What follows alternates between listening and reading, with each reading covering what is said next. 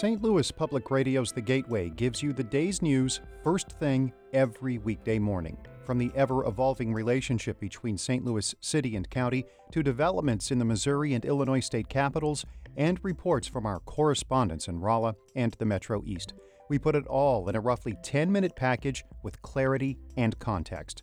Download The Gateway wherever you get podcasts. When we want to say, hey, we've got a concert coming up, if you don't know much about music, let me tell you a little bit about why this concert is going to be great. And so I, I think it's very important to be able to give that message through words. That's conductor Gemma New. I'm Jeremy Goodwin, and this is Cut and Paste, St. Louis Public Radio's Arts and Culture podcast. Let me tell you a bit about Gemma New. She is from New Zealand. She's in her third year as resident conductor at St. Louis Symphony Orchestra. That's a job created for younger musicians on the rise. She is 31 years old and seen as a rising star in this world of conducting. In fact, it was just announced that she will make her debut with New York Philharmonic in November. New led the St. Louis Symphony Orchestra's opening night concert. She was actually the first woman ever to do that, and the first resident conductor to have that honor. I met with her a few times in the week leading up to that concert. I sat in on rehearsal, I poked around a bit backstage on opening night, and that was for a radio feature which has already aired. You can hear it on our website. This episode of Cut and Paste is an extended version of the conversation I had with Gemma New right after rehearsal. Since I recorded it on location at Powell Hall rather than in our studios, it does sound a little different from other cut and paste episodes from an audio perspective, but I thought folks would like to hear more of what she had to say. So I asked Gemma New to tell me about how she got the job of resident conductor. They held an audition and had several candidates, and we got to meet the youth orchestra, rehearse them, get to know them a bit, and then I auditioned with the St. Louis Symphony. And I have to say, we did um, the beginning of Beethoven's Second Symphony, and the very first chord uh, is one that you must have no fear for. Uh, you must give the upbeat with a lot of strength and absolutely do not be nervous or have doubt about where that downbeat is and imagine the sound before it happens.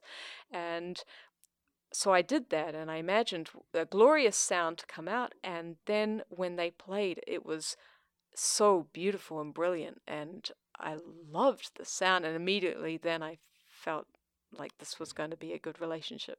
So yeah, it was nice. Love at first sight. You felt like you had that thought process on on the at the podium. Yeah, yeah, I did. Yeah, it's a hard beginning because with Beethoven especially, he's strong and forceful sometimes even, uh, but it, it it cannot have hesitation.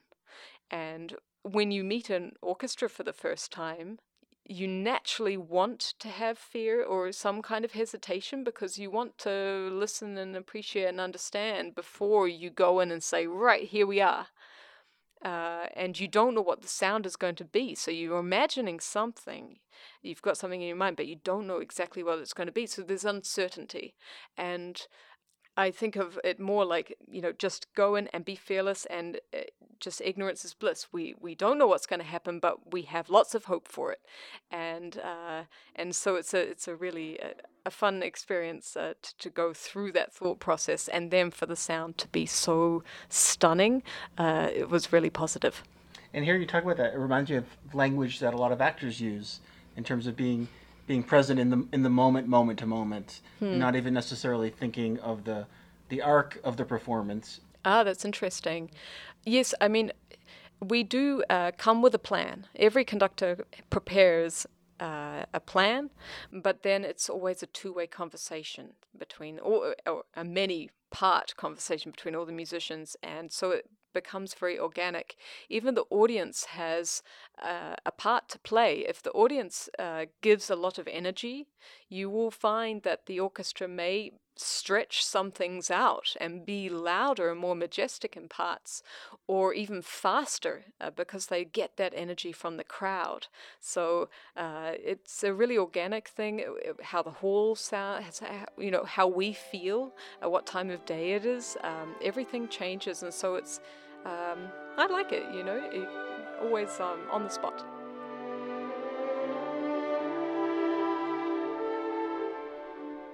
One of the pieces on that opening night program was Edward Elgar's Enigma Variations. I asked Gemma New to tell me what interests her about that piece. So they're all little miniatures of different characters and personalities and stories. Uh, one is uh, where Elgar found himself bike riding and got stuck in a storm with his friend, and they had to run to the nearest house. And there's a, a, a lady who has a stutter, and you can hear that in the music there's a bulldog who loves. Uh, they throw the stick at the beginning of the variation, and he he runs into the water and he gives a big bark, and he gets his stick, and then he comes out and triumphant. And uh, so there's lots of character that you've. Uh, that is fun to bring out, uh, and that's what we work on in rehearsal, um, honing in an interpretation. And that's the weirdest harmony he could possibly choose, right? I think you could hit it even more even and legato. One more time. That's really nice. Uh, it is supposed to be fun, just playing around on the keys. You know, let's do it once more.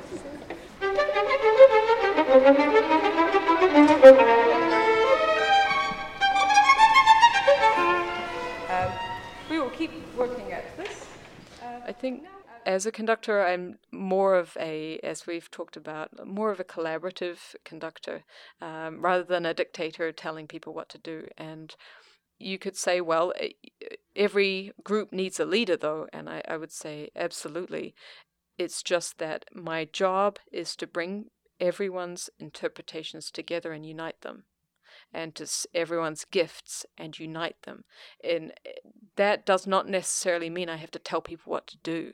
Um, if you give others the space and the freedom, but also the responsibility to shine with their part, with the, all the experience that they're bringing to the table, then they often feel a lot more valued and they will be able to, and they'll be inspired to do their best and also they'll feel more comfortable to do their best. So that's always my philosophy on, on conducting. Now, this is the, the nature of your business, but could you tell me a bit about traveling and showing up in a town and working with a large group of people on a piece as intricate as the pieces you work on and just how you relate to a group of musicians in a room that you may or may not have relationships with or have worked with before? Sure. Uh, well, every week is very different. Uh, so this past week, I was at Forest Park, and then I immediately flew to Hamilton, where I'm music director of the Hamilton Philharmonic Orchestra. So um, I know that group very well. It was the first time of the season for them as well. So it's a really good time to meet uh, again and um, get to work again with people that you're really familiar with. But there was uh, another Elgar in that program. There was, yes, cello concerto. Um, but when you go to an orchestra, say next week I'm going to LA Chamber Orchestra, and I've never worked with them. I know a few of the players from other orchestras that we've worked in before, but yes, it's a very different experience. And what I uh, do is I, I'll fly out there the day before and in the first rehearsal, I'll listen really carefully to what the orchestra is giving. And that is always a great foundation on which we can then hone an interpretation. Uh, so it's a lot of listening and it's a two way street of working together to uh, provide a united uh, message for the concert. So it's not necessarily the conductor, you roll in with your concept for how it's supposed to sound and and you mold everyone into that. It's it's more of a a give and take? It's more of a collaborative approach. I think these days, especially with conductors moving much more than they used to, and uh, getting to work with orchestras right there, fresh in the moment, you have to be so receptive to what the orchestra gives because they've been playing in say St. Louis Symphony has been playing in Powell Hall for many many years and they know how the hall responds to their sound. And so you've really got to listen to that. That's um, a gift that's valuable information that a conductor always must take into account when when we get there to get to know who you're working with. At this point in in your life and times a job like resident conductor here how how big a deal is that to your career how much of an opportunity is this for you? It's an amazing opportunity. Uh, I'm very grateful to be here because um, I'm learning a ton and uh, I've able to gain a lot of experience. But I think more so, I'm my eyes are open to a world class orchestra. And these musicians, just from being around them and hearing them play and he- learning how they um, they prepare and how they work together in rehearsals and and then to see that how it all comes together for the concerts um, this is absolutely fantastic for me to see and to learn from them and they're very open and engaging and it's always wonderful to be able to have that um, collegial spirit. So I feel very nurtured here and um, also very excited by the opportunities. I get to conduct such a, ri- a wide range of music. So, uh, you know, sometimes it's movies, uh, sometimes it's pops, uh, Christmas concerts, uh, then it's like family where I get to speak a lot to the audience and really um, teach uh, young ones about music and how great it is. And, and then other concerts like this one this weekend, which is a full subscription program is another beast entirely. So it's it's a really great um, variety of work. Well, I notice they do have you scheduled for a lot of the, the film soundtracks and the, all the Christmas concerts and stuff like that. Is that is that interesting work for you? Oh yeah, I mean Star Wars. Come on, I love that movie. it's gonna be great. Yeah, lots of fun. Well, I imagine that's not why you started studying music, though. Right? Oh, um, you know, I uh, am sometimes asked, uh, do you specialize in a certain type of music? And I would say, uh, absolutely not. Uh, my, my favorite piece is the one that I've got on my desk that I'm studying at the moment, and I obsess with it. I, you know, I really learn every single nook and cranny about that piece, and learn what all the gems are about it, what the best parts of the piece are, and and cherish that. So um, whether it's a movie score or Elgar's Enigma variations. I want to find the best out of it. I think you're you're known for your your study of the text, right? You memorize the the score frequently, don't you? Yeah, frequently. um, well, it helps because being a conductor, you need to communicate, and one part of that is with your eyes. So if your eyes are looking down at your score, you're missing that part of the communication with the musicians. This might come more into your life and with your role in Hamilton, but in the, in 2018, are organizations like like Hamilton or like like uh, St. Louis Symphony Orchestra looking for more from you than artistic leadership? Is there like an element of marketing and personality and being yourself as a person in addition to being a musician? Do you find that organizations are looking for that from you? Yeah, absolutely. Um, just yesterday I was in Canada. We were doing podcasts. Um, and but this is music. It, it's talking about music. It's engaging with our audience in many different ways through social media, audio, uh, video, so that when we want to say, "Hey, we've got a concert coming up, and it's going to be really great," you can trust us. But also, if you don't know much about music, let me tell you a little bit about why this concert is going to be great. And so I, I think it's very important to be able to sh- give that message through words because uh, often when I program a concert, there's an overall theme. Whether you know a lot about music or a little bit, that theme you're going to be able to relate to as a human being in our great society. So, for everyone to be able to understand, okay, this is when you come out this night tonight, this is what the concert's going to be about.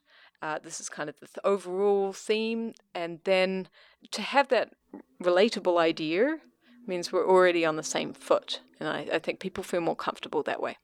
I think this this business has had personalities that do not respond to the public that well, who are just about the work, and people who are enormous personalities where that's part part of the draw. where do you see yourself in that continuum? Are you comfortable sort of having your personality up front as as maybe part of the hook for people? Absolutely. I love music and I love sharing it with people. So if we're talking about music, I'm very happy to share ideas with others. But not not about well, and you know, if you want to chat about the life of a, a, conductor or something you know some idea that we we we can have a discussion about then that's fine too. Yeah absolutely. You know uh, in this role traveling around the world i get to meet a lot of really amazing people people who love music who are from all walks of life and it's always a joy to get to know them.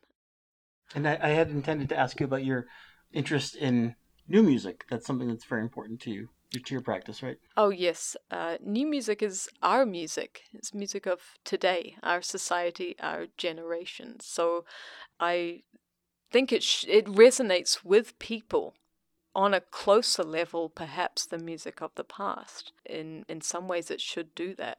So uh, I think it's always exciting to have the composer there, and Jay Kernis was here this weekend, and uh, to have a piece of today where a composer can say, "This is my piece, this is my message," and and people hear it for the first time. It's one of the most exciting things, and then it becomes part of our repertoire, part of history.